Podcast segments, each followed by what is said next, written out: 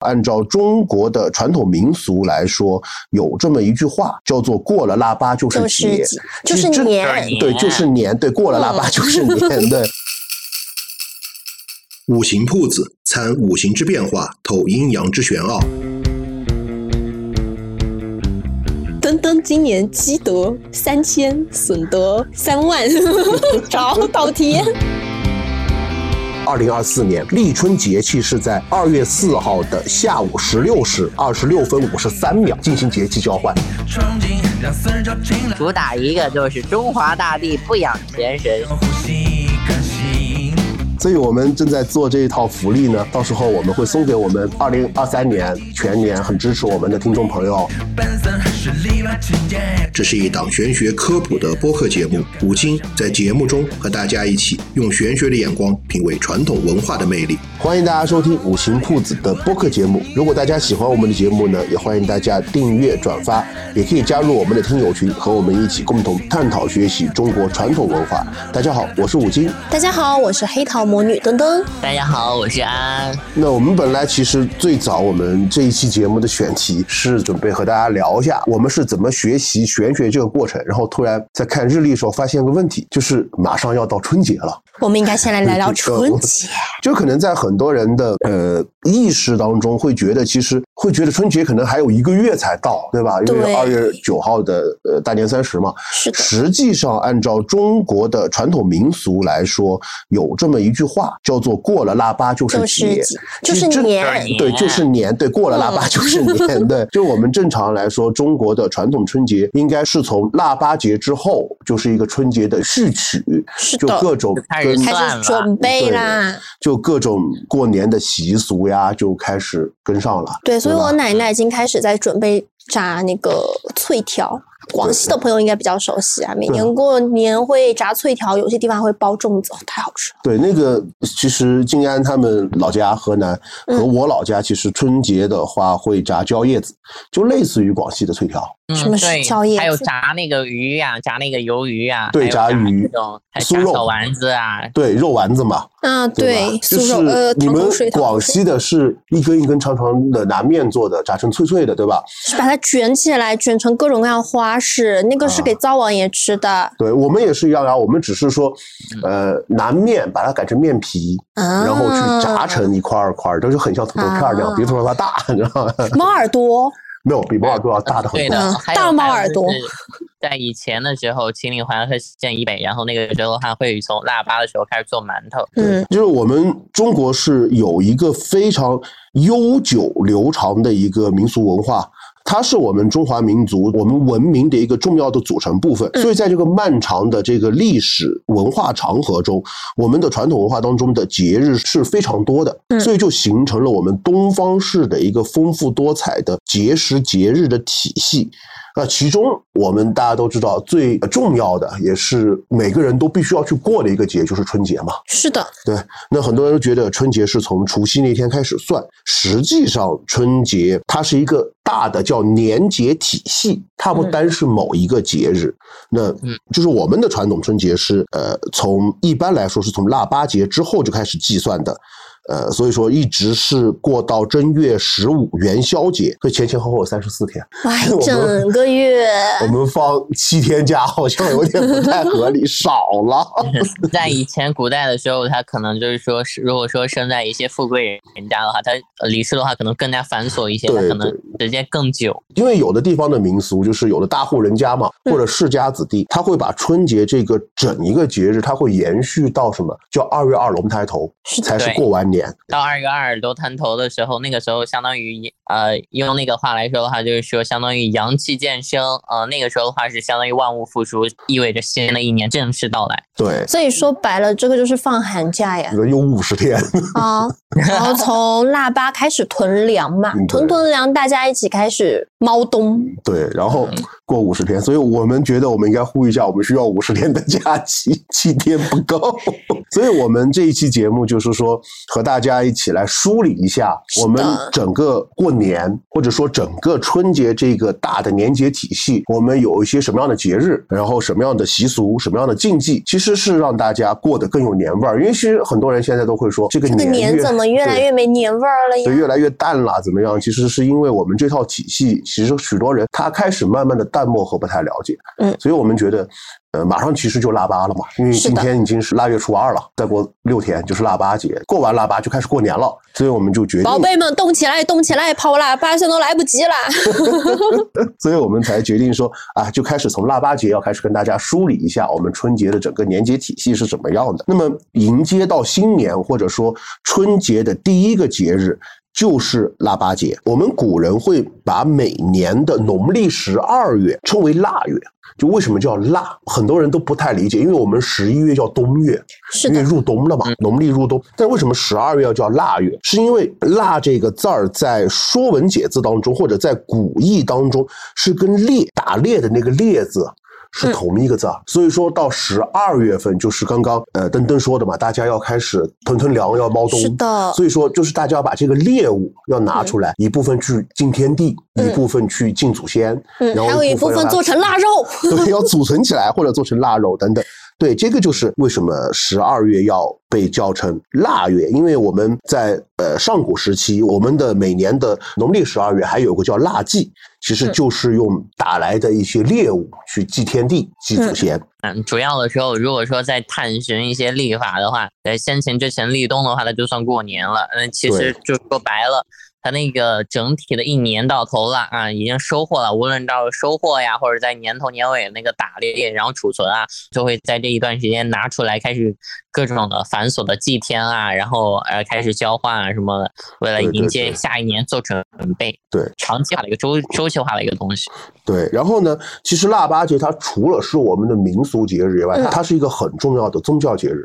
腊八这一天，就是或者说是农历腊月初八这一天，在佛教当中，它是佛祖释迦牟尼成道的日子。所以这一天，其实在呃我们中国的民俗当中，因为我们中国既是一个道教国家，也是一个佛教国家，或者说一个多宗教国家。那么在这一天，许多呃信奉宗教的人，他就会去寺庙去做一些祈福呀、拜佛的一些活动。嗯就嗯，如果我们听众朋友里边有信奉佛教的小伙伴，其实也可以在腊八这一天去寺庙去为来年祈个福，这个也是一个呃宗教的节日或者宗教活动的节日。那么我们腊八节有哪些习俗呢？就第一个是吃腊八粥嘛，吃腊八粥大家会觉得什么拿八种谷物呀或者十六种谷物熬成的粥，其实最简单的就是八宝粥。啊就，八能代替宝粥，腊八粥的就是八宝粥。八宝粥其实 就是腊八粥的翻译啊。对，可能南方的孩子的话不喜欢喝八宝粥，他可能喜欢喝八宝茶。对，八宝茶也可以。对，有很多地方它也有八宝茶。嗯，其实八宝茶它的别名也叫腊八茶，是的，对这天也可以喝腊八茶。然后其实很多地方像山东、河南、吃腊八蒜，嗯，这天北京的小朋友也吃腊八蒜对，蒜，然后还有一些南方的，就福建沿海、广东地方，它有什么腊八豆腐和嗯腊八豆，嗯嗯它也是一种腊八节的食物。就是这个是一个如果我没有记错的话，在腊八节的时候，朝鲜族国那些东北地方，他会做一些腌萝卜、腌菜呀，啊，甚对至一些呃那些地方的话，他们会做泡菜。对啊，这个其实也叫辣菜。对对，其实这些东西我们不是说非要去卡在那个说啊一定要去吃腊八粥、腊八蒜。呃，其实为什么要叫腊月？就是刚刚登登说了嘛，就是腊肉。然后既然说了嘛，腊肉我们要出仓了，要准备这一年春节吃的，就是腌制的食物很多，它是也叫腊菜。其实这一天你要应个节气，最简单的方法干嘛？去买一个 外面超市买个八宝粥，热一下，然后弄点泡菜 也叫腊菜，你其实也就是过了这个节，对。然后呢，呃，这个里边其实有一个古代的，就是我们古代的生活小习俗，就是我们古代每个人都要供门神嘛，嗯对吧？所以在很多古代的农村地区，它是这样：古人吃腊八粥之前是要上供的，嗯，而这个上供的习俗就比较有意思。他不是说摆个神台去供给神，嗯它是把这个腊八粥会抹在门上，意思是说我供了门神了，对，这个会和就是像泼水饭之类的是有一些是有点像的，就是我把这个东西装好了，然后就直接丢给你。对，嗯，对的。然后这个的话，渐渐的引的话，我奶奶以前对于这个方向对我。有解释，就以前天呃，咱们都会有一个贴春联的那个状态。然后北方的话，特别像我河南这个地方的话，他会熬一些那个米糊，或者说那个东西，他认为就是这个东西的话，用它来去贴那个春联，会贴的牢。对，但是它这个的话，原本的那个原生的话，我奶奶说它应该是那个腊八粥。其实为什么我们在腊八节要吃腊八粥？这第一个我们刚刚说了嘛，腊八节它首先是一个宗教节日嘛，它是。呃，我们佛祖释迦牟尼成道的日子，对吧？所以在佛教传说当中，就是释迦牟尼是在他成佛成道之前，是吃了一位牧羊姑娘熬的粥，嗯，然后才在菩提树下进修，然后到了腊月初八这一天得道成佛。所以在腊八节这一天，佛教弟子就会在呃腊八节熬一大锅粥，然后进行纪念。当然，除了自己吃，还会施粥给一些信佛的民众。然后在中国古代。在呢，腊八节这一天就有很多寺庙的一些僧人，就是他们就会上街念佛，往佛像上洒香水。很多寺庙也会做叫浴佛会，所以为什么叫腊八这一天在佛教它也叫浴佛节，也会做一些五味粥或叫腊八粥给他的佛教信徒去吃。腊八粥实际上在佛教当中也被称为叫佛粥，或者叫福寿粥，或者叫福德粥，它是一个美好的寓意嘛。嗯，为什么我们腊八节要吃腊八粥？它是也是对自己一个来年的一个祈福的一种呃形式。我之前听到过一个版本，就是说这个牧羊姑娘熬的粥其实是用他们家储存着的来年要种的种子熬出来的，所以里面就会有很多很多不种不同品类的这样的豆子。或者各种各样的谷物，这个就和就是五金说的后面要讲的这个故事会有点像，就是都是这种储存的这种来年要用的东西。因为腊八它本来就是我们说的嘛，腊月腊物啊猎物嘛，对，然后变成腊肉啊拿出来。当然，腊八粥其实在我们中国传统民俗当中，它还有一个传说，嗯，就是这个腊八粥的名字怎么来的，就朱元璋起的。嗯，对，这相传当时朱元璋呃做过和尚，对不对？嗯，然后去要过饭，所以他在要饭的时候，曾经掏田鼠洞，掏出了什么大米、红枣等等的东西，就熬了一锅粥，就吃了一个就顶饱了。当了皇帝以后，就吃了很多美味佳肴，吃腻了。我们说的山珍海味吃多了，吃点一股思甜饭。然后他这个时候想起来他那个时候吃的那个粥，所以就又让人给他做了吃。但是你想，皇帝。你随便拿点谷物煮煮还了得？所以呃，当时御上房的嘛，就什么拿点枣呀，好东西嘛，加点红糖，对吧？就熬了一锅粥给他，加点燕窝、银耳，嗯。然后刚好朱元璋吃的粥这天是腊月初八，嗯，他好吃，就赐名了叫腊八粥。好吃还要，但我不天天要，我每年吃一餐就够。了对。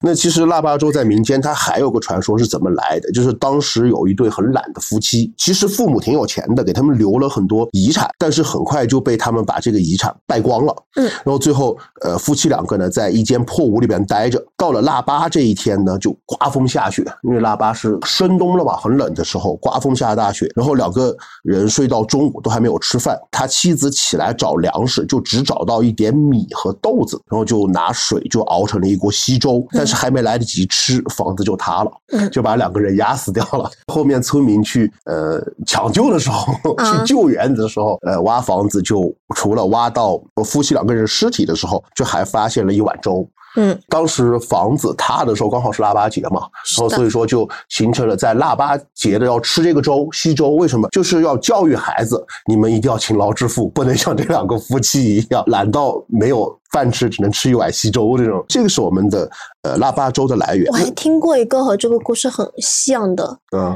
你们有没有听过寒号鸟的故事？就是其他小鸟喊寒号鸟去囤粮，寒号鸟说多多嗦多多嗦，今天太冷了，明天就做窝。然后到最后寒号鸟冷死了，都没有把它的粮食囤起来。不过寒号鸟是那个是那个会飞的那个叫什么鼠？小飞鼠哦，不是鸟哦。所以我们会发现，不管是从“辣”的这个字的来源，还是从我们那么多的民间故事来说，它都是一个从始至终都在灌输的一个核心思想是囤粮啊。对哦，当然呃腊八。节实际上它也会有一些民间的禁忌，就是我们发现每到节日，它除了有习俗以外，它都会有禁忌，是的，对吧？那么腊八节它主要有三个禁忌，第一个就是腊八吃粥不过午，嗯。就是不能在午时以后吃这个腊八粥，一定要在午时之前，嗯。就是我们每天的十一点到一点的这个阶段之前，就十一点之前，嗯。就啊，其实最简单的方法就到腊八节，大家要去应一下这个节气，就当我过节了，早上起来嗯。吃个腊八粥，你实在没有办法。去煮这个腊八粥就很简单，头天晚上先买一瓶那个八宝粥，对吧？然后实在起不来就吃两口再睡吧。对对，十一点之前这个的话，这个的话，从中医养生角度来说的话，你早上的话会比较适合吃这种清淡的，然后五谷杂粮会更加容易入到脾胃之气。呃，然后午时的话，那个时候啊需要那个运转，然后做无火啊，然后那个时候运转不了这个东西，容易积食啊，反而会嗯，反而是不能养生的一个状态。然后还有一个民俗，其实实际上它可能跟当时的生产力条件和环境是有关系的，就是叫腊八不能回门。就出嫁的女性，她腊八是不能回门的，就是有民间俗语这么说的吧。今天不要回家找妈妈就。是腊八不吃娘家米，祖祖辈辈还不起。然后还有一些更可怕的一些名言就不说了。生八的话，它当时的话，当时的呃生产力会比较低下，这样的情况下，他们古人还讲究一个东西叫做嫁出去的女儿泼出去的水，对，无是主要是把这两家给分起来，就是避免一些纠葛啊什么的。对，嗯，当然，等到后面的时候，本来是那种母亲与女儿之间的无可奈何的一种做法，等到后来的时候，被一些有心之人或者说一些其他人啊进行加一步的一个曲解，然后进一步的一个加强这个意思，才会变味儿了。这种现象很常见啊。对，那么其实对，就是金安说的这个，还有一个情况就是说，可能跟当时的两个条件，第一个就是说，呃，刚刚金安说的嘛，就是要嗯在很多地方，在古代是有叫嫁出去的女女儿泼出去的水，对吧？那女儿嫁出去，她就不是娘家人了。那么我们说女权警告，女权警告。那么我们说的，在那个时候有一个问题，就是说，既然你不是娘家人，嗯那么我们的冬天是要收藏食物的，那我收藏好的粮食，你不要来吃我家的粮，对吧？所以现在我觉得不讲究这个，什么对，时候是没有必要想回家。找。然后还有一个问题就是，那个时候实际上你的出远行是马车或者步行，嗯深冬那么冷的天，嗯，你还往外跑，真的冻不死你。古代的话，一个女孩子家家的出去，你试试看哈啊，冻死都是轻的。对，所以它可能跟当时的气候条件和生产力条件也有关系。你，出去外出是很冷的呀，你又没嗯，有什么御寒的能力，嗯又不需要现在你开个车开个空调，是的，当然还有腊八节还有一个禁忌，就是说，呃，腊月不搬家。嗯这个其实我也有命主问过问题，是不是有腊月不搬家这个习俗？首先，它不是一个术数概念，它和什么吉凶祸福没有关系，它只是个古代的民俗概念。腊月不搬家，其实这个是可以解释的，它也跟当时的自然条件和生产力条件是有关系的。我们中国古代搬家不像我们现在是同城搬，就我早上五点钟的车，嗯八点钟已经到那边的东西开始收搬完了，收东西了。是的，呃，中国古代搬家只有一种可能，叫迁徙。嗯就我从这个城市或者这个府搬到另外一个府，这个县搬到另外一个县，那基本上很难是在一天完成的，至少都是三到五天的路，对吧？那冬天那么冷的天，你搬家搬过去，你还一天收不好，那个晚上睡哪儿啊又？没有暖气，对不对？那也没有空有调没有空调呢？那整个条件其实所谓的腊月不适宜搬家，是因为天气太冷。嗯第一个，你路上会风餐露宿；第二个，你搬到那儿，如果你不能及时把你的取暖设备布置好，不能把家安置好，你嗯晚上你怎么御寒？你怎么睡觉？是啊，可能你搬过去，你还要缝缝补补你的屋子，你这个冬不好过呀。这个冬可太难过了呀。对，那我们其实过完了腊八节以后，接下来就会进入到一个比较特别的节日，嗯呃，叫小年，也叫腊月二十三，就是呃农历的十二月二十三号这一天，我们也俗称小年。嗯呃，为什么这一天很特殊？因为这一天叫做祭灶节，是在这一天要祭祀灶王爷的。嗯就是许多小伙伴会觉得，哎，灶王爷不就是管管我家厨房吗？管管我家饮食吗？就很多还觉得，哎，灶王爷他只是呃餐饮行业的一个神明，对吧？管管餐饮行业这个。灶王爷地位很高，毕竟民以食为天哎。对，当然在道教和民俗当中，认为灶王爷他不仅仅是管着一家的饮食，他叫一家之主。所以说，灶王爷的职责是什么？叫受一家香火，保一家安康，查一家善恶，记一家功过。就你这家是好是坏，干了好事还是干了坏事，其实不是说什么财神对吧？嗯什么给你看到，是灶王爷在记着的。你家是否平安，其实灶王爷在保着你家的平安的。灶王爷是负责写年终报告的。对，也就是到了呃农历的十二月二十三号、腊月二十三号这一天呢，灶王爷在民间认为灶王爷这一天就会上天，嗯，就是去天庭找玉皇大帝。呃，做个年终报告，就说，哎，我管的这一家这一年他做了哪些坏事儿，他做了哪些好事儿，然后记到功德簿上，嗯然后呃，玉皇大帝呢就会根据这一家人这一年的善恶功过，发工资。对你来年的福禄嗯或者来年的灾祸，再嗯做个评判。登登今年积德三千，损德三万，找 倒贴。倒贴两万七，这个是不是就是很有名的？上完班发现我还欠工资。我还要倒给老板。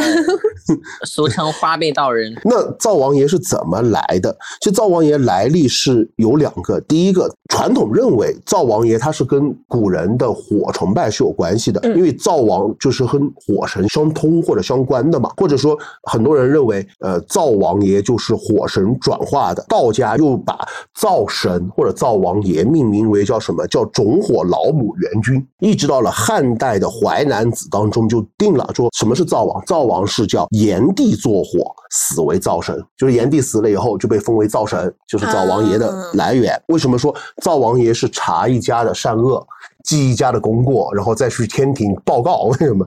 也有一个传说，就是灶王是叫张奎或者叫张丹，他战死有功，但是因为这个人呢好吃懒做，而且又爱说闲话，我们叫烂板凳，就是一张嘴他就走不了了，爱聊天。对，爱说闲话，啊所以呢，后面死了以后呢，玉帝一看，哎，既然你爱说闲话，就去你爱说话，那你记性也好啊，那这个事情就交给你吧。对，所以玉皇大帝就让他呢作为灶神去监督人间嘛，查人间的功过。那么我们腊月二十三过小年，其实也是有许多小的习俗的。嗯，第一个叫吃灶糖。嗯，就什么是灶糖？就在古代，灶糖是又叫关东糖或者叫糖瓜，实际上就是一种很黏的麦芽糖。黏的那种糖，像麦芽糖一对样。你嗯，这就是麦芽糖。就南方的小伙伴可能会知道有这种糖叫丁丁糖，嗯对，它吃了粘牙嘛。嗯，对吧还有还有嚼嚼糖，对，为什么我们在呃腊月二十三这天要吃这种糖瓜或者叫这种灶糖？其实这个不是我们吃的，是我们要供给灶王爷吃的，目的就就是，害怕灶王爷乱说话，对，供给灶王爷粘住他。对，拿糖粘住他的嘴，你不要 乱说话。那么实际上，我们这个现在这个习俗，大家要在这一天吃灶糖，其实最简单，就买点软糖，或者说麦芽糖。或者煮汤圆。如果说自己家里面有一些老人，或者说有一些传统习俗，家里面有老家的话，你就可以给自己老妈或者奶奶说，呃，我要祭灶王啊，做点年糕，做点灶糖啊。这个对，还有豆包呀、汤圆呀，都啊，可以。寄完以后都是你自己的。对对，然后第二个习俗就是什么？呃，腊月二十三小年这天是一定要打扫卫生的，因为什么？灶王是上天去禀报你的功过，他上天这一天你家都不干净，你这临时抱佛脚都不抱一下，对，这一天是一定要打扫卫生的，也叫扫尘。这一天是叫小年嘛，小年相当于在中国传统认为已经快进入新的一年了，要把陈年旧事扫掉。所以叫扫尘，今天是一定要打扫卫生。然后第三个习俗是祭灶王爷，在小年夜，就是呃腊月二十三号这天的晚上，其实祭灶王爷这件事儿，我们是在节目当中很多次提过，它不复杂。嗯就说你在小年夜腊月二十三号这天晚上呢，你在你家灶台边上，嗯呃，拿三个碗，嗯一个碗放糖，就最好是粘牙的糖，能把灶王爷的嘴粘住的。或者汤圆。对，第二个就是呃放一点水果，就除了梨、呃嗯石榴、李子和黑枣以外，放点其他水果。然后呢，再拿一个碗放点清水或者嗯清茶，然后点三炷香。等香烧完半个小时到一个小时后呢，你把贡品吃掉嗯就可以了。这个祭灶王爷，当然我们平时说祭灶王爷，你只要祭灶王爷点香就完了。那么腊月二十三号这天祭灶节呢，你同时可以向灶王爷许愿。就嗯许你来年要怎么怎么样。然后很多小朋友说，那我怎么还愿呢？其实很简单，第二年的祭灶节，你把头一年的愿望还掉就可以了。也可以问他求点财运啊。对，也可以求财运、求平安、求事业都可以，因为灶王爷是你们的一家之主啊。那当然，呃，腊月二十三号这一天也是有禁忌的。第一，这一天是忌杀生的，嗯，所以大家尽量不要在这一天。呃，去吃一些现杀的活物，呃，因为这一天灶王爷是要上天禀报功德的。是的，所以打架也不可以哦。对，忌说脏话和骂人是不好的，打架也不可以。然后呢，这一天还有是忌讳借东西，嗯，就是呃，这一天如果有人来找你借个什么办公用品，对吧？嗯 借点钱什么的，不好意思，今天祭灶节不能借，不可以借，可不可以拿也不可以。这一天也很忌讨债，啊？对，因和被讨债。和被讨债，我哪有借你的笔？我只是拿你的笔用一下而已。呃你拿就拿走吧。其实还是有有点历史的那种感觉的，就是说以前的话，就是说呃有很多的节日它都有那个借借出东西的那个时候，因为有有时候的话，咱们中国式的那种借的话，有时候借出去就是不还的。所以就是啊，就减少这种借的这个行为的产生，所以一般节日上它都是祭借。其实还有一种可能性，就是说，我们中国是一个人情社会嘛，对大，家都很就是在古代社会人情交往当中，很没有那种拉下面子来直接反驳的。对那，么特别是到了过年过节，大家都讲求什么讨彩头、吉祥话，嗯，不要说不。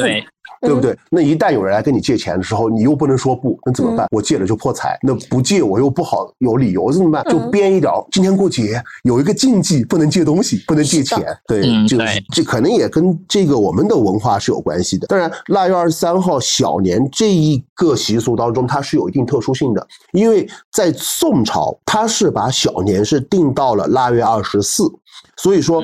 腊月二十四这一年又叫交年，就是这一年是刚好两年在交替的一个过程当中吧，就是年的程序开始了，所以一直到现在，其实中国在小年这一天或者祭灶节，它的这个时间不是完全统一的，就是北方大部分地区是在腊月二十三号，呃，南方的一些地区它是在腊月二十四号。嗯，这个的话好像和那个古代的皇帝大多数在北方，然后车马慢，这是一个原因。还有一点就是，古代皇家是腊月二十三，然后民平民百姓是腊月二十四。你不能跟皇家过同一个节日吧？你等得错开。对得，错开。所以我们的民间有一个叫做“官三民四胆家五”的一种说法，就是意思是什么？官府是腊月二十三号过小年，呃，老百姓是腊月二十四号过小年，海上的渔民是腊月二十五号。呃，过小年，为什么？这个就是可能跟静安说的，我们先当时距离远，车马慢有关。嗯，皇家都在北方，他们二十三号过完，然后政令下来，你们可以过小年了。结果到了南方，肯定就二十四了。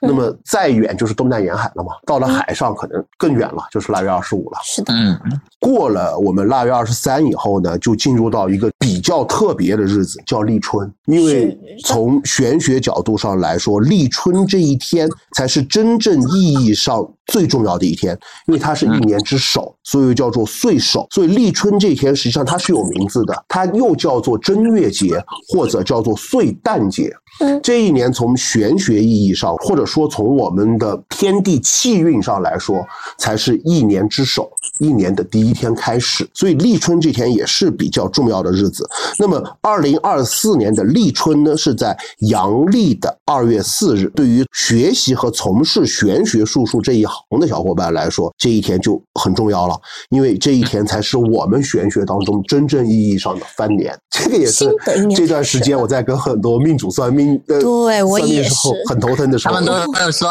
哎，现在不是二零二四年吗？我说不是的，过了二月四号才算。也就是说，从这一年开始，无论是我们术数上的占卜，还是八字，还是风水，都是按照新的一年来计算了。那么这个时候，其实群里边有很多小伙伴这两天是在问嘛，就是说那个我们最有名的辣椒花椒大法，对就已经到新的一年了，要不要换老师地方？教教我怎么办 要不要换新的等等。首先，第一个，我们在什么时候换新的？二月四号这一天的立春以后，我们后面会说是几点钟完成立春，嗯是在那个时间点以后才是新的一年。嗯那么从悬空风水上来说，从这一天开始，我们的九星位置就改变了。嗯那么，比如说我们之前说的正财星八白左辅星，之前我们说是在呃正南方，对吧？嗯大家要催财的话，在正南方放一个辣椒花椒包可以催财。那么从二月四号这一天开始，那么我们八白左辅星就飞临到了正北方，嗯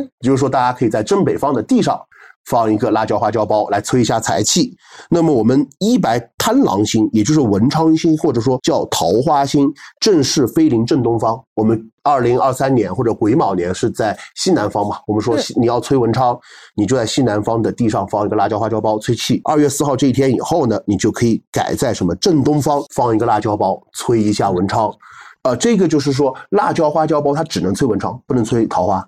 桃花还是用红色呀或者植物或者带香气的对带香气的东西放在腰部以上的位置，以象印形式来催桃花。当然，我们因为这个方便大家，我们五行铺子其实正在制作一个我们的新年大礼包福利。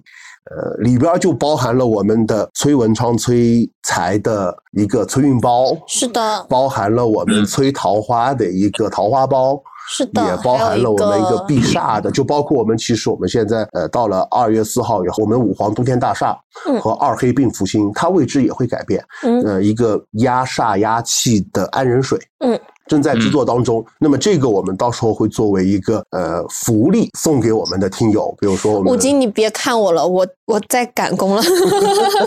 对啊这个是再这样搞下去，花椒都要涨价了。所以我们正在做这一套福利呢，到时候我们会送给我们二零二三年全年很支持我们的听众朋友，我们的课代表，我们踊跃参与到我们活动当中给我们提供故事的听友。我们的 VIP 的一些小伙伴提供到你们，你们就会更方便的去催一下自己的财气。来看哪些有缘人可以获得我们的年终大礼包。其实立春这一天，为什么大家都会觉得很淡？其实对立春并没有一个节日的概念，是所以立春的这个民俗已经没有掉了，叫打春牛，大家可能嗯都比较觉得很淡漠，或者说很陌生这个打春牛的习俗长。那么大都没有听说过这个事情。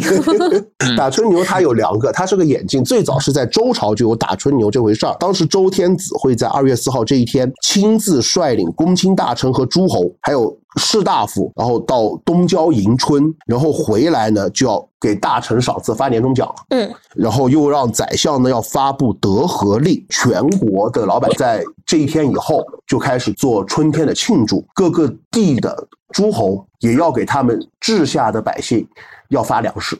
反呃，阳光普照奖，对阳光普照奖，对。那么这个时候还有一个活动是什么？到了汉代郡县制以后呢，就是说我们立春那一天，各个地方的州县就要举行迎春活动。这个就比较有意思，就是将一根鸡毛要放到竹筒里边，然后竹筒口要朝上插在地上。等到州县的官员他们到场祭天地、祭拜完了以后，时刻一到，然后这个鸡毛就从桶中飞起，就证明春天来了，万物都苏醒了。为什么？原理是什么？就是说地气嘛地气生发出来嘛，它以鸡毛为象意，象征地气生发了，所以鸡毛就飞上天了。万物冬春天是万物生发的季节嘛，啊，对？吧？所以说表明地气出来了，万物要开始生长了。其实这个鸡毛飞上天，它代表了两个意思：第一个，今年的地气很足，嗯，那么证明今年会风调雨顺；第二个，因为它的鸡毛飞上天，就象征着什么？今年大家播种的春种的粮食就会长得很好。嗯，那么到了明清的时候，这个习俗就更有意思了。嗯就是在山西、陕西这些地方，就会有一个叫演春的习俗，嗯就是在立春前一天，就大家要去迎接春神，叫勾芒。然后迎接春神的时候，就会拿土夯一个那种土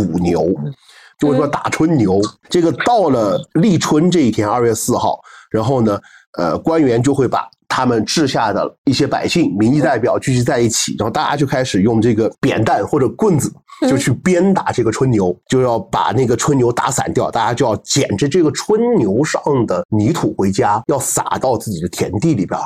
就为什么这个就证明这个春牛是这年春天代表的气。嗯，我把天地气拿到了，撒到我的田里边来祈福来年丰收嘛。然后，呃，到了后面，大家又把它更深化、更丰富了，是什么？就是把这个牛就不用泥土来做了，用纸糊一个春牛，嗯里边就放一些什么吃的，糖果呀。点心呀，还有一些糕点在里边，嗯然后大家去打春牛，打完以后大家就去抢春牛里边的这些糕点，就象征意味着春天万物生发出来，大家都有吃有喝。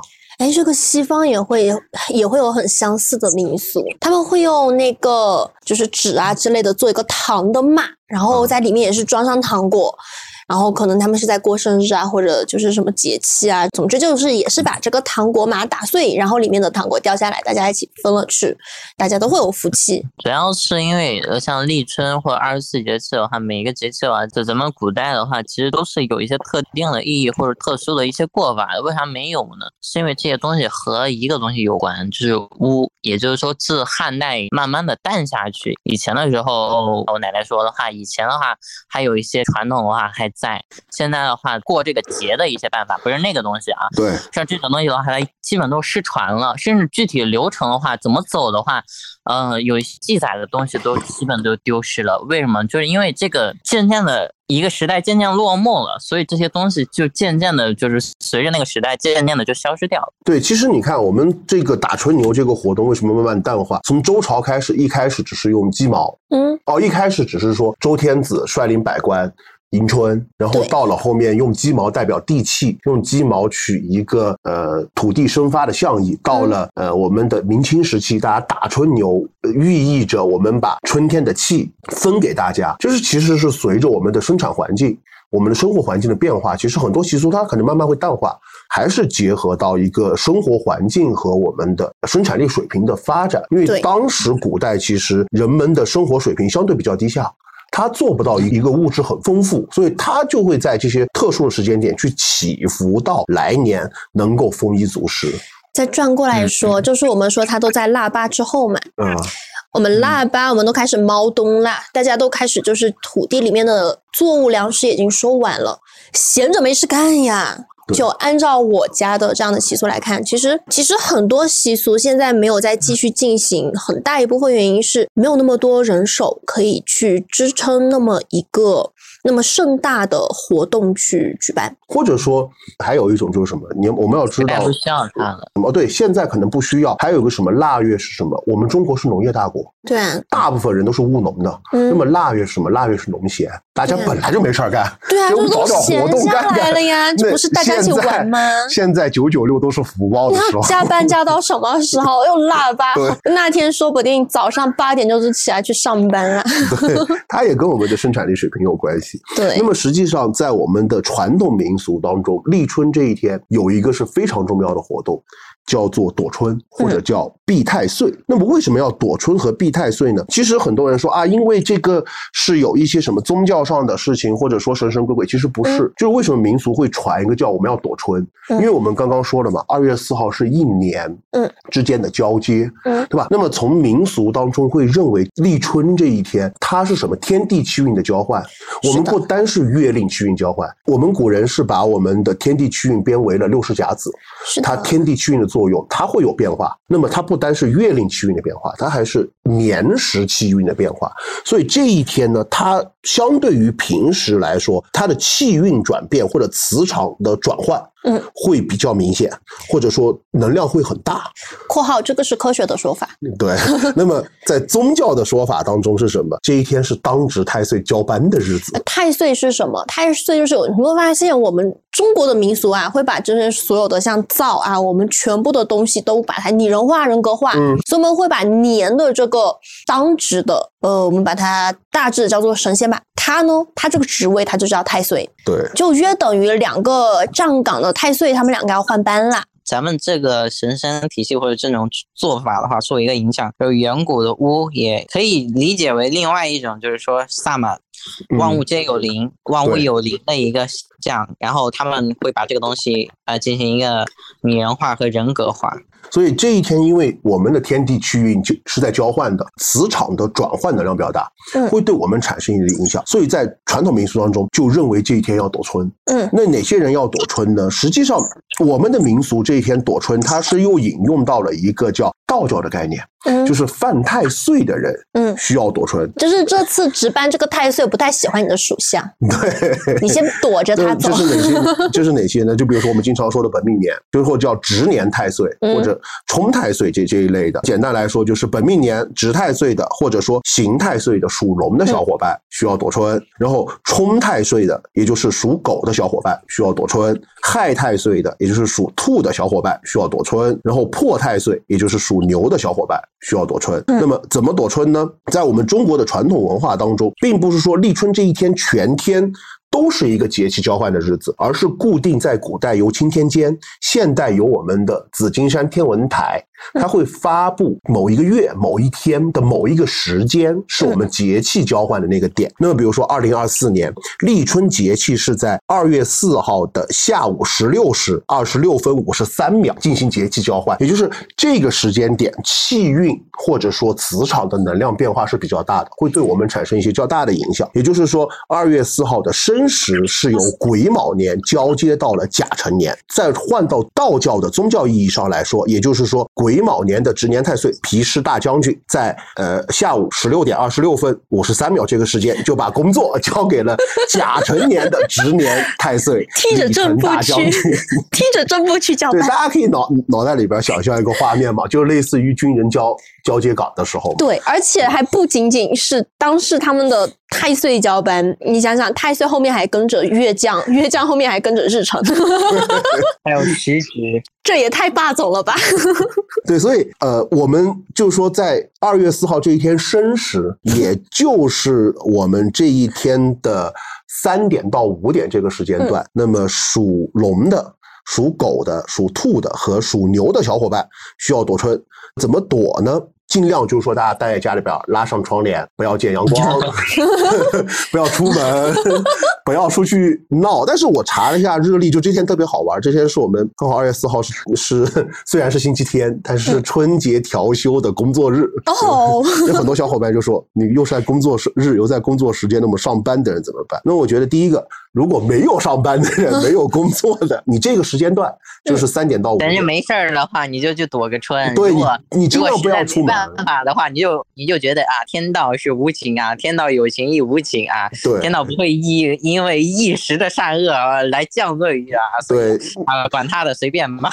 那么如果真的还很担心的，那么我们还有一些你坐办公室的、干行政活的小伙伴，你三点到五点尽量不要往外跑，你就老老实在办公室干你的活，主要是码你的字。不要跟人吵对，那么还有一些，比如说你的工种是户外工作的，怎么办？其实我们所有的一切，不管是术数也好，民俗也好，它是为我们生活服务的，它不应该给我们生活添堵，对吧？其实这一天真正对我们最大影响什么？为什么外部的气运环境会对我们产生影响？那就是你要不动气，你开开心心，你安安静静的，那个气运影响不到你。对你如果跟人吵一架，本身你自己气运就乱了，再被外面斗一下，就是本身今年的李成大将军就不太喜欢你们，这个时候就不要当显眼包了。那么，如果说你必须得去户外工作，其实真正躲春最大的意义在于你在三点到五点这个时间段，第一个不要动气，不要动怒，不要吵架，不要口舌，然后减少一点运动量，就是说不要当显眼包，是的，不要把自己的气往外发出来。就本来李成大将军不喜欢你，然后你还要把自己的能量散发出来让他看见。其实你躲不躲无所谓，就是尽量要少动怒，少动气。对，对，不要让自己，你就淹没在茫茫人海当中，十四亿人他不一定看得见你，你这个时候动一下气，哎，能量发出来的时候，哇，你就是哪个出来这个？是一看就茫茫大海中的一个灯塔亮了一下，来出来就是你。哦，那个染着绿头发的出来。真的转过来，还有一个就是大家会提到这个问题，就是犯太岁。就刚刚我们说了嘛，嗯，有值太岁的、刑太岁的、冲太岁的、害太岁的、破太岁的，大家也会很担心。那么我犯太岁怎么办？实际上，我们刚刚聊了一个问题，在民俗或者术数当中，我们讲的是气运转换，是磁场转换，嗯对吧？因为我们老古人认为，我们所有的外部环境都是天地区域综合作用的结果嘛，磁场转换的影响，它不涉及任何什么呃神格化的东西，所以这一天因为在磁场转换，对我们是会有影响。那么如果放在道教上，我们道教会认为。我们呃每一年，我们一共有六十个年嘛，嗯六十年一循环，嗯六十甲子，对吧？那么每一年他都会有一个叫太岁神，嗯，太岁神会来值班，他是在道教当中认为是叫值年神灵之一。这一年这个人会守护大家的安全，当然有犯太岁的，他就会不太喜欢你，对吧？一年一换，那么当年轮值的那个太岁神就叫做值年太岁，或者叫流年太岁。呃，我们犯太岁这个概念是个纯道教概念，它不是术数概念，也不是民俗概念。是的，也不是自然规律。那么大家如果真的很担心犯太岁怎么办？呃，因为现在其实各个地方都有合法合规的道教公观，是的因，为现在很多道教公关它也有这个法科，有这也有这个业务，对，不贵，而且大概就是六百到八百块钱就能嗯做一套化太岁的法事，嗯它是跟宗教服务有关的，它并不是一个民俗概念。嗯所以大家如果很担心我犯太岁怎么办？那你找个合法合规的道教公关做一个法科。几百嗯块钱算新年送自己一个礼物，也买个安心，买个开心，嗯，对吧？那么你要去买安心，人情往来，对，那么 当然，我们作为玄学非宗教信仰者的原则就是，好的就是优秀的传统文化，不好的就是去他妈的封建迷信。那封建糟粕。对，那么在立春这一天，我们又有哪些习俗？第一个当然是吃嘛。对民以食为天，对吧？那么一般来说，在立春这天要吃萝卜呀、豆芽呀、韭菜呀，呃，这些食物。也有一些地方会在立春这天吃什么？吃饺子和春饼，还有春卷，所以为什么是吃这些东西呢？你冬天也只有这些可以吃。对，叫咬春。你们发现群里边很多人在问，嗯，就有个概念，现在炒作的一个概念，就是说，哎，今年蝴蝶很好，哦，对对吧？？实际上，它这个概念是怎么来的？就是我们传统民俗当中，在立春这一天，它有一个习俗，就是女孩子在立春这一天会用纸剪什么，剪一些燕子或者说蝴蝶来戴到头上或者戴到身上，叫做春鸡或者春鹅，嗯或者说用布缝制一个小娃娃，或者叫春娃嘛，戴到头上叫迎春。出现了，出现了！闲着没事干的，大家开始找事情做了。这个东西就是说，为什么说今年要蝴蝶好？其实它就是来源于女孩子在立春这一天，你可以用一点蝴蝶配饰戴在头上或者身上，表示春天来了。春天来了，一个很大的象征就是什么？燕子来了呀，对呀、蝴蝶来了呀，就是一个迎春的一个很小的仪式。是的，那么立春它也是有禁忌的，出现了出现了忌 就大家最关心的不能干什么事儿。第一个，立春是忌搬家，对，现在就是说，呃，你们那个气的话，秋收冬藏嘛，需要那个沉淀，需要藏，需要不要动啊，需要你们睡大觉，不需要你们跑来跑去，这样的话气会乱的。对，然后我们一直在说立春这天很重要的点是什么？天地气运转换，气很乱。你搬家本来就是很大的运动量了，在是古代搬家就是马车呀，没有搬家公司呀，嗯那你们也没有人帮你搬上楼呀，你要自己搬呐。就你嗯会一个很大的运动量，其实会跟天地的气运有冲撞。你出出汗，然后又吹吹风，你感冒呀，生病呀，那 第二个是忌争吵，其实也是我们刚刚聊了吧，你不要在人家换班的时候把自己的能量散发出来，茫茫人海中的灯塔。那个是哪个？站出来！对，然后第三个忌理发，立春这天是不能理发的，为什么？毛发属木，立春进入木月，嗯木月讲的是木是什么？木代表生发之气，代表万物复苏。嗯那么人的头发在呃传统理念当中认为是木嘛，那么你这天理发是不是断了你的生发之气？是的，对，所以这一天是忌理发。还有一个就是跟我们的小年一样，既讨债和要债。就是我们回归到刚刚讲的，为什么会有这个？可能大家就是觉得，哎呀，嗯，你跟我借钱，又是人情社会，我不好拒绝，就拿一个理由，哎呀，今年过年忌讳不能 借钱。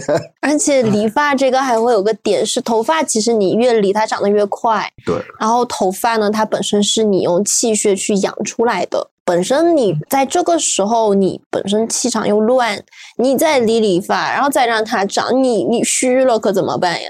其实我们立春完了以后，嗯接下来的就是真正真的重头戏，进入到过年的环节了，终于，春节的环节。终于那么春节第一个是什么？是除夕之夜。嗯为什么叫除夕？就是我们认为除夕是农历的一年之尾，也是辞旧迎新的这一天。嗯，所以除夕这天其实实际上在人们心目当中非常重要。这个里边就会涉及到一个大家都是很容易混淆的一个概念。我们中国是在用着三种历法，对，就大家都会觉得，哎，你看你们刚刚才说的立春是新的一年，现在又告诉我除夕是一年之尾，到底什么概念？我们中国实际上现在在用着三种历法。第一种历法我们叫做公历或者叫西洋历，对，它是以是以耶稣出生的的复苏的日日子子那一天为元旦嘛是的，来算，所以说我们用的是西洋的历法。是的，对，那第二个是命理术数也好，或者说是观天、观星象、观地的一种叫推算方法，对叫我们叫做太初历，或者叫做阴阳历，或者叫做易历，就是易经那个易易历，嗯或者是叫做干支历，就是我们说嗯甲辰年，干支历法，对，甲辰年什么丙寅月，对吧？对这个一种历法，那么主要是现在在术数从业者当中用的多一点。对那么第三种叫农历，农历就是我们经常讲的正月、二月、三月、四月，嗯然后我们的呃正月初五是什么日子，对吧？嗯三月初五嗯，农历三月初五是财神的生日等等，嗯这些是农历，它是用于指导农业生产的太阴历，嗯是以月亮的旺朔来看我们一年的呃时间计算，所以我们是是用三种历法。所以说我们讲的除夕夜这一天，它是指农农历的新。年，对，我们刚刚讲的立春是太初历的新年对，太初历的新年，我们讲的元旦哎，是阳历的新新年。年，对，所以我们中国其实严格上来说是在过三个年，太好了，我们可以过三个年，我们可以放三个假。一过年就吃饺子对。或者吃汤圆，我们为什么叫除夕？它是在民间有两种解释。第一种就是除是除去、过去、呃走掉的意思，对吧？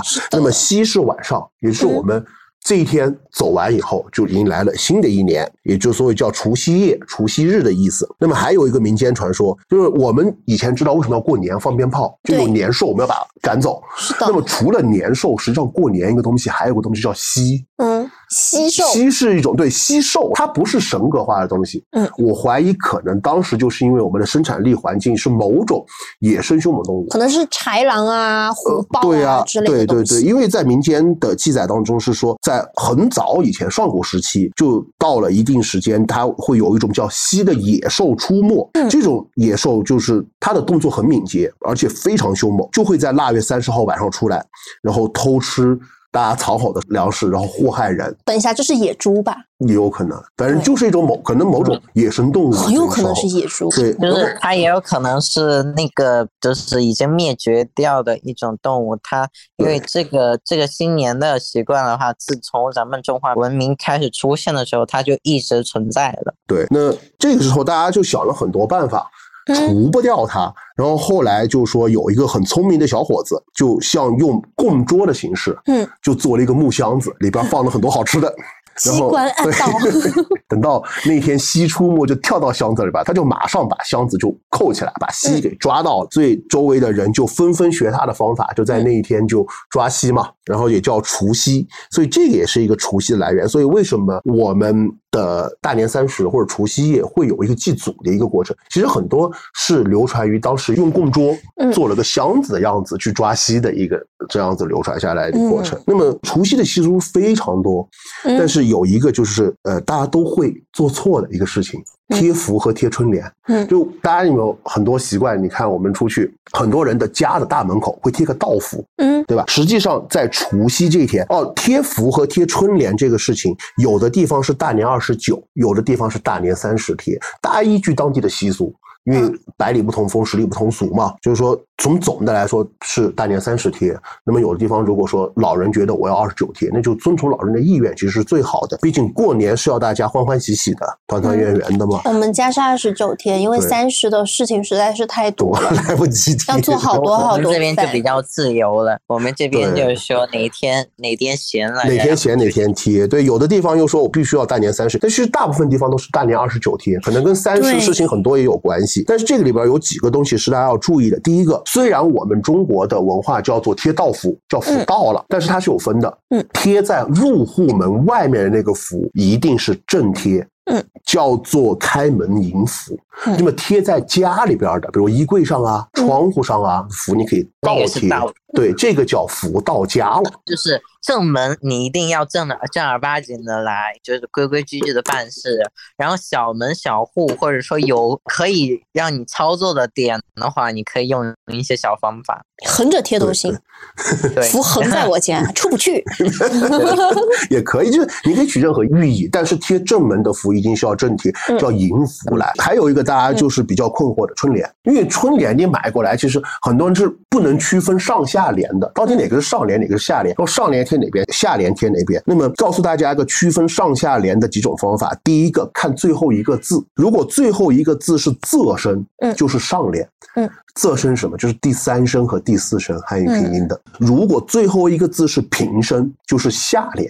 就是第一声和第二声，呃第一声和第二声，对。然后第二个方法就是看什么？看因果关系。就是如果一个是它前面的是讲因的，那就是上联；讲果的就是下联。比如说，呃，有一个联啊，就是说冬去山川齐秀丽，喜来桃李共芬芳。就是你看东前面是因嘛，嗯后面是果嘛，对就是因为上联，果为下联。还有一种方法就是什么？按照时间顺序，时间在前的为上联，在后的为下联。比如说，就是有一个叫“辞旧岁，年年有喜报；迎新年，处处沐新春”。嗯，它就是什么？辞旧岁是之前的事情嘛？是的，迎新年之后的事情，所以辞旧岁的这个是在前面，然后迎新年是在后面。还有一种就是以事物大小来区分，描写小事物的为上联，描写大事物的为下联。嗯呃，比如说勤俭持家，家道昌；团结建国，国事兴。这个是网上抄的。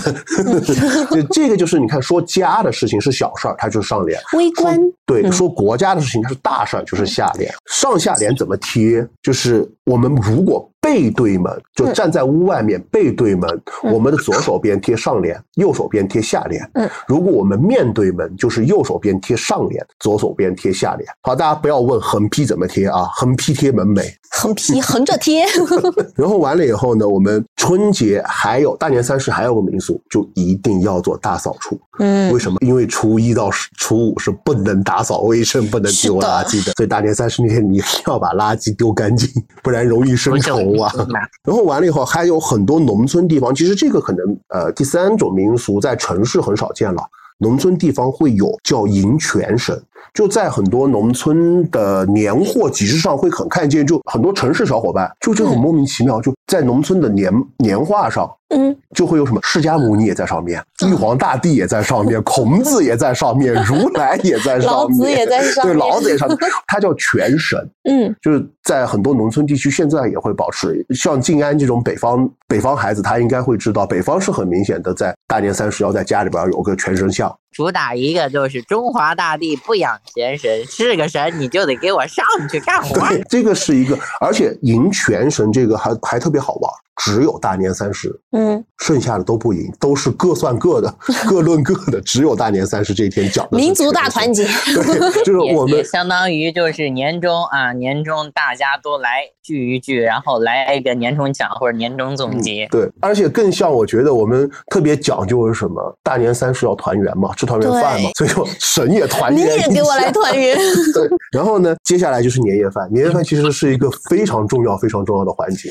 年夜饭有几点是要注意的。第一个，年夜饭一定要有鸡和有鱼，寓意是叫吉庆有余。鸡取谐音吉嘛，鱼鱼是取谐音有余的这个。然后完了以后，除夕这一天，一般来说鱼头和鱼尾是不吃的，嗯，是要不是扔啊，是要放到大年初一吃。为什么？表示新的一年不仅有吃有穿，而且年年有余，而且是什么？从头到尾都很好，因为吃了头也吃了尾。是的，呃，接下来就是叫点火挂灯，嗯。因为我们中国的文化认为是火是旺的嘛，火旺人才旺，人旺财才旺嘛，就火它有纳财的这种意象，所以大年除夕这天我要张灯结彩，挂灯不能熄灯，这一天一直到初一天亮都是不不能灭灯的，就证明我亮着灯要进财来。那么其实现在因为大家都用电灯了嘛，你也没有必要去点个蜡烛，点一个什么灯笼，你嗯开了灯就完了。其实一般我来说，家会一直点蜡烛，点到天亮，因为开灯真的太亮。还有一个就是守岁。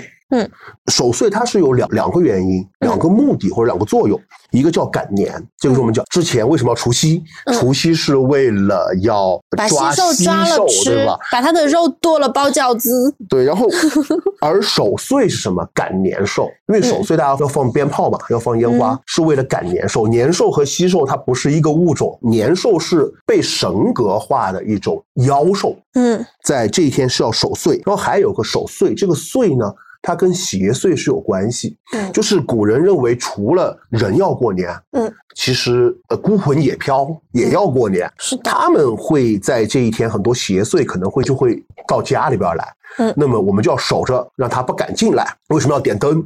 它也跟这个是有关系的，嗯所以要守岁。一般守到什么时候呢？呃，按照古代来说，守到五更天，嗯至少要守到五更天。然后这个里边就有个特别有意思的传说，就是说，呃，在很多地方有这么样一个风俗，就是说一旦敲了钟以后，就十二点以后，嗯，到五更之前是不能开门的，嗯。因为开门你会破财。还有一个说法是，如果开门的话，岁兽会进来，会把小孩叼出去吃掉。对，为什么说就是十二点以后到五更天以前不能开门？嗯有一个传说是为什么会破财？就当时的生活，就是说大家都认为，嗯到了新的一年，神仙就会来赐福了，就给每个家送金银财宝，然后你要在零点之前把金银财宝抱回家。然后那个时候呢，就有兄弟两个人，就守岁的时候呢，就等着天上的财神来送金银，嗯然后谁捡了就要赶紧拿到屋里边嘛，呃，天不亮就不能开门。然后哥哥呢就很贪心，等就是天下下了财宝，嗯他就抱回家，然后等到过了十二点，他觉得应该还会有，就打开门 想再去拿，结果打开门那一刹那，搬到家里边的金银就变成石头。那那弟弟呢就很老实，就老老实不开门，结果到第二天这些金银就变成真的了。所以慢慢就传到说，啊，那个守岁这一天过了十二点到五更天以前。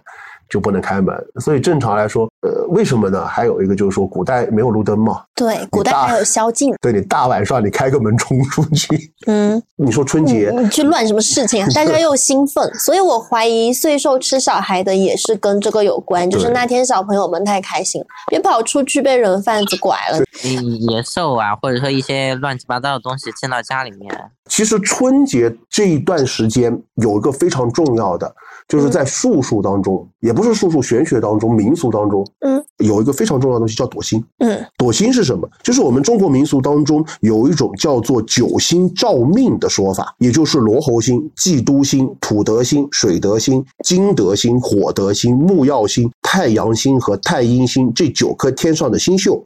呃，我们的传统认为这九颗天上的星宿它是流年轮转嘛，嗯每年就不同的星宿，它的光会照在不同的命宫当中。那么，呃，有的就是凶星，有的是吉星。嗯那么凶星照到命宫，它正月开始照嘛，因为我们说当值嘛，嗯正月照到命宫以后，它就会影响人一年的吉凶祸福。所以在传统民俗当中，就是正月的这一个月，在这个九星要照命宫的时候，你要躲起来，不能被他的这个星耀照到命宫，你你这一年就会比较顺利一点，不会被凶星影响。顺便一说，太阴星就是月亮哦。然后甲辰年有哪些星宿会照进命宫？它是需要躲星的。就男命呢，行年值罗侯星、忌妒星、土德星、金德星和火德星的人需要躲星。呃，女命就稍微惨一点，除了行年值太阳星之外的都需要躲星。如何计算自己甲辰年？呃，是哪些星宿会照进命宫？其实不复杂。第一个，我们首先要知道是要用我们的虚岁。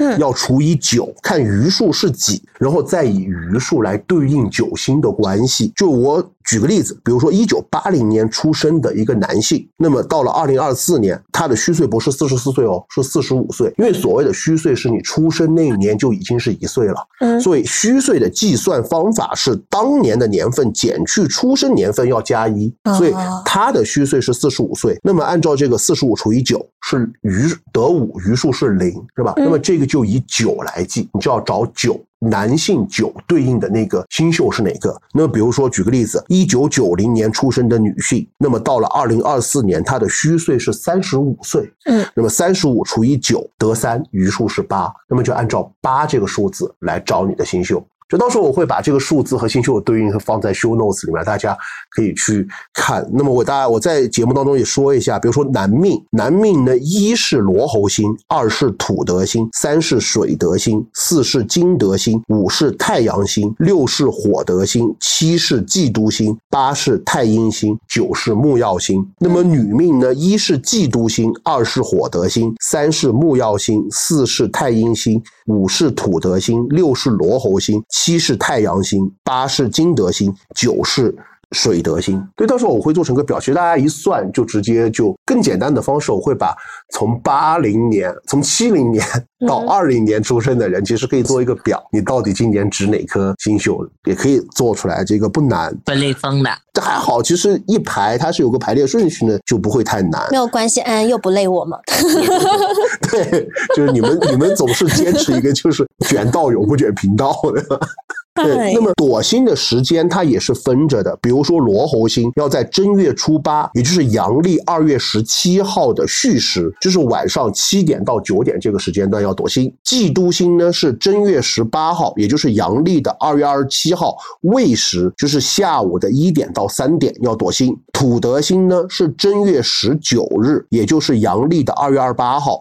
申时，也就是下午三点到五点；火德星呢是正月二十九，也就是阳历的三月九日巳时，就是上午的九点到十一点；木德星呢是正月二十五，也就是阳历的三月五日卯时，就是上午的五点到七点；水德星呢是正月二十一，也就是阳历的三月一日的亥时，就晚上的九点到十一点；金德星呢是正月十五，也就是阳历的二月二十四日的酉时。就是下午的五点到七点，太阴星呢是正月二十八，也就是阳历的三月六日，呃的辰时，就是上午的七点到九点。太阳星呢是正月二十七，也就是阳历的三月七日的午时，就中午的十一点到一点。躲星的方法其实会比较复杂，因为躲星是民俗当中的一种嘛，所以各个地方它躲星的习俗不一样。就我见过有的躲星，他会给你个图，你要买香印书上的蜡烛，按照他的图摆一个阵法。去躲。我怀疑这个是商家的促销手段。对，然后还有一种就是说，你还要写排位，还要放蜡烛，还要买一个顺心符，我就感觉是被资本操纵了。对，我觉得这是商家的促销手段。对，那么也有说是在相应的方位摆不同数量的蜡烛来躲星。其实躲星最简单的方法，因为我们的目的是不让这个星在这个时间照到自己的命宫，它跟躲春很像。我不出门，我拉好窗帘，我不见光，反正就两个小时睡个觉。对，两个小时睡个觉，你不要玩手机，不要被光照到，对吧？那么最简单的躲星方法，也就是说拉好窗帘，不要外出，晚上呢不见月光，白天呢不要见太阳，然后不要打电话，不要玩玩手机，然后不要和自己属相相冲的人或动物有接触。提问可不可以玩电脑？也不要啊，不要见光，你 不要玩手机，对不要玩电脑。电子光也是光。那当然还有一种比较简单的躲星仪式，呃，这个要比什么让你去买个斧头，买个躲星符，让你买一个什么阵法图，按照阵法来摆要简单的多。那就是按照它星宿的方向和相应的蜡烛数量摆着，然后你就拉好窗帘，自己静坐一下，休息两个小时嘛。嗯。那么这个里边就有什么？你躲太阴星的话，就是要在西方。在西方要点六根蜡烛，如果你躲嫉妒星的话，是在西南方点二十根蜡烛。哇，好贵啊，好费钱啊！哇靠，不对，我就是值嫉妒星，就 破财了，不是？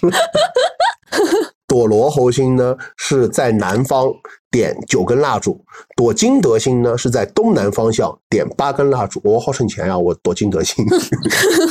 对，然后躲木曜星呢，是在西南方向点二十根蜡烛。哇，好好费钱 呢，二十根蜡烛啊！躲水德星呢，是在东方点七根蜡烛；躲火德星呢，是在东北方向点十四根蜡烛；躲土德星呢，是在西北方向点五根蜡烛。不行，我觉得这个是商家促销的活动。其实这个东西就是最简单的方法，就是大家其实躲星的目的，我们找到本质，其实就是解决方法最好的一个途径嘛。本质就是不被星耀的那个能量照到我们的命宫当中，怎么办？我不见它就完了，我不点，我一根都不点，我我睡觉。你要实在觉得更焦虑了，你就点蜡烛，嗯，对吧？这个方法是最好的。当然，春节它是一个很庞大、很复杂的一个系列节日活动，而且从大年初一开始，一直到正月十五的元宵节，我们中国传统民俗当中会给每一天都赋予上一个民俗上的意义和禁忌。比如说，正月初一叫鸡日，嗯。正月初二叫狗日，嗯。正月初三叫猪日，嗯。正嗯，月初四叫马日还是叫什么？我，初六是马日。但是因为节目时长的原因，我们没有办法说在一期节目当中能从呃腊八节一直介绍到正月十六，更何况有的地方要过到二月二，啊 那更还有什么长。正月剪头死舅舅，对，没错。那我正月接发是不是给舅舅 延命？延命。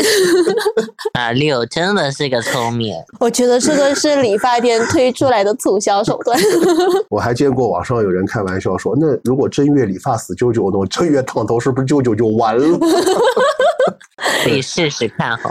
它啊其实这些民俗活动是特别繁琐复杂的，我们没有办法说在一期节目当中把所有春节整个五十四天，嗯，各有各的禁忌，各有各的风俗，没有办法把它完全的列举出来。比如说，我们能讲一些的，比如说在整个春节期间，初一不动剪刀，不动刀，对吧？这个大家都很知道的。比如说初二已婚妇女回娘家的时候，带的礼物的数量要是双数。哦，初一还不能做饭，因为灶灶神神爷没有回来。对，对，然后呢，比如说初二祭财神，对吧？初三、初四不出门，哦，初四你要迎灶神，初五嗯要迎财神，对吧？然后初一、初五不能丢垃圾，对吧？所以这个问题是一个很繁琐的一个过程。是但是我们其实之后在春节前，我们和我们的有台播客、小宇宙播客的身边人，其实还会有一期合作节目，就专门去聊一聊我们的甲辰年。大家不同命盘的运势情况，甲辰年的一些整体的大家要注意的，大家注意些小细节，对，还有我们甲辰年怎么催财，怎么催桃花，怎么催文昌，对吧？还有一些春节期间的民俗禁忌，也欢迎大家到时候关注收听。其实今天整期节目我们聊下来，聊的实际上都是。民俗当中的春节前的一些活动和禁忌，民俗文化的禁忌，它无关乎术数和宗教。那民俗是什么？或者说转过来说，宗教是什么？宗教是一种信仰，是因为我相信它，我认为它有用。对，如果我不相信它，其实它不一定会对我产生作用。那术数是什么？术数是我们对于事情发展自然规律的一种推演和观察的手段。对宇宙万物的观测和对天地规律的总结，对它没有那么多神神鬼鬼的东西，嗯，它讲的更多是气运或者能量的东西。那么民俗它会包含了一些宗教的色彩在里面，会包含了一些大家对一些自然规律神格化或者神秘化的一些东西。其实归根结底都是一个对未来美好的一种祈愿和祈福。是的，而且不同民俗它并不是说固定的。我们聊了很多民俗，其实都在讲，哎，周朝是什么样子的，嗯汉朝是什么样子的，到了宋朝、明清又什么样子，它都在不断的演化。不是说我们这个民俗我们就一定要这样做，对，我们的民俗一定是在特定的自然环境、特定的生产力条件下特定的时代，对特定的时代下所产生的呃人们的一种生活习惯嗯总结出来的。情人节，对啊，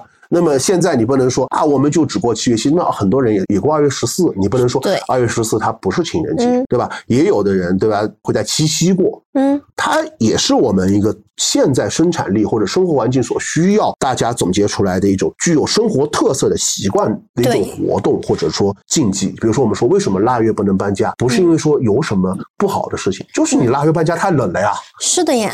就说白了，为什么腊八节要吃那么多东西，要做那么多事情？因为以前你不干这个事情，你整个冬天你就没得吃了呀。但现在你可以点外卖，对，就为什么我们立春要打春牛，嗯就，是因为大家农闲也没事儿干呀，然后大家聚找点起来搞点动，活活动，嗯对，大家现在又不种地，所以说，我们所有的民俗，它是具有时代特点的，嗯是有生产力特点和社会环境特点的。你说现在好，我们立春这天大家出来打春牛，那不上班了，不上班就没钱了，对吧？还要拿工资的呀，就算是五行铺子和黑桃，我们也没有这个时间去打春牛。对啊。所以这些，而且我们要考虑一个问题啊。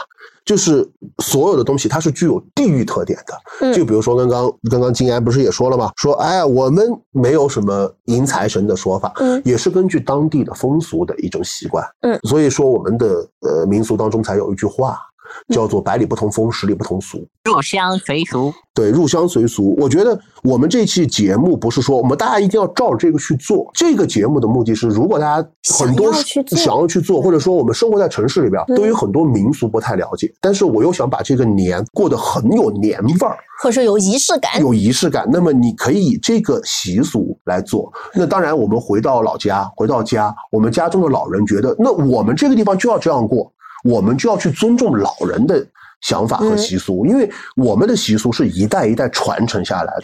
我们家就是吃脆条，你在那里搓什么大猫耳朵？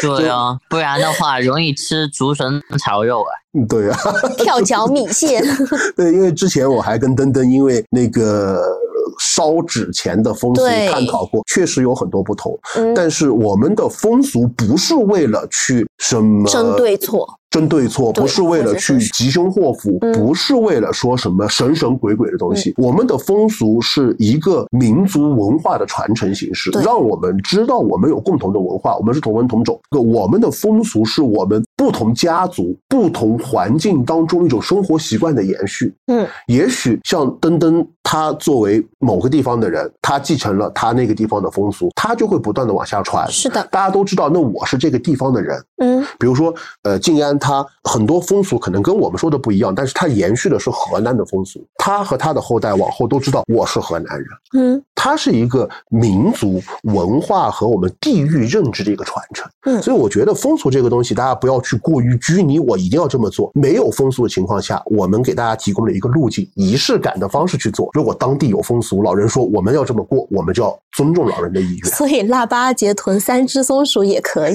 对。三只松鼠打钱。我们开始莫名其妙，三只松鼠人说：“啊，我是不是被碰瓷了。那百草味嘛，百草味也打钱。那好的，那我们这期节目就到这里结束了，谢谢大家收听，大家拜拜。拜拜。拜拜。Don't worry, what is New Year's wish? Happy New Year，新年快乐，你大你家。Don't worry，新的一年要朝朝阳光，抱着个大太阳，嘟嘛哒哒嘟嘛刚好。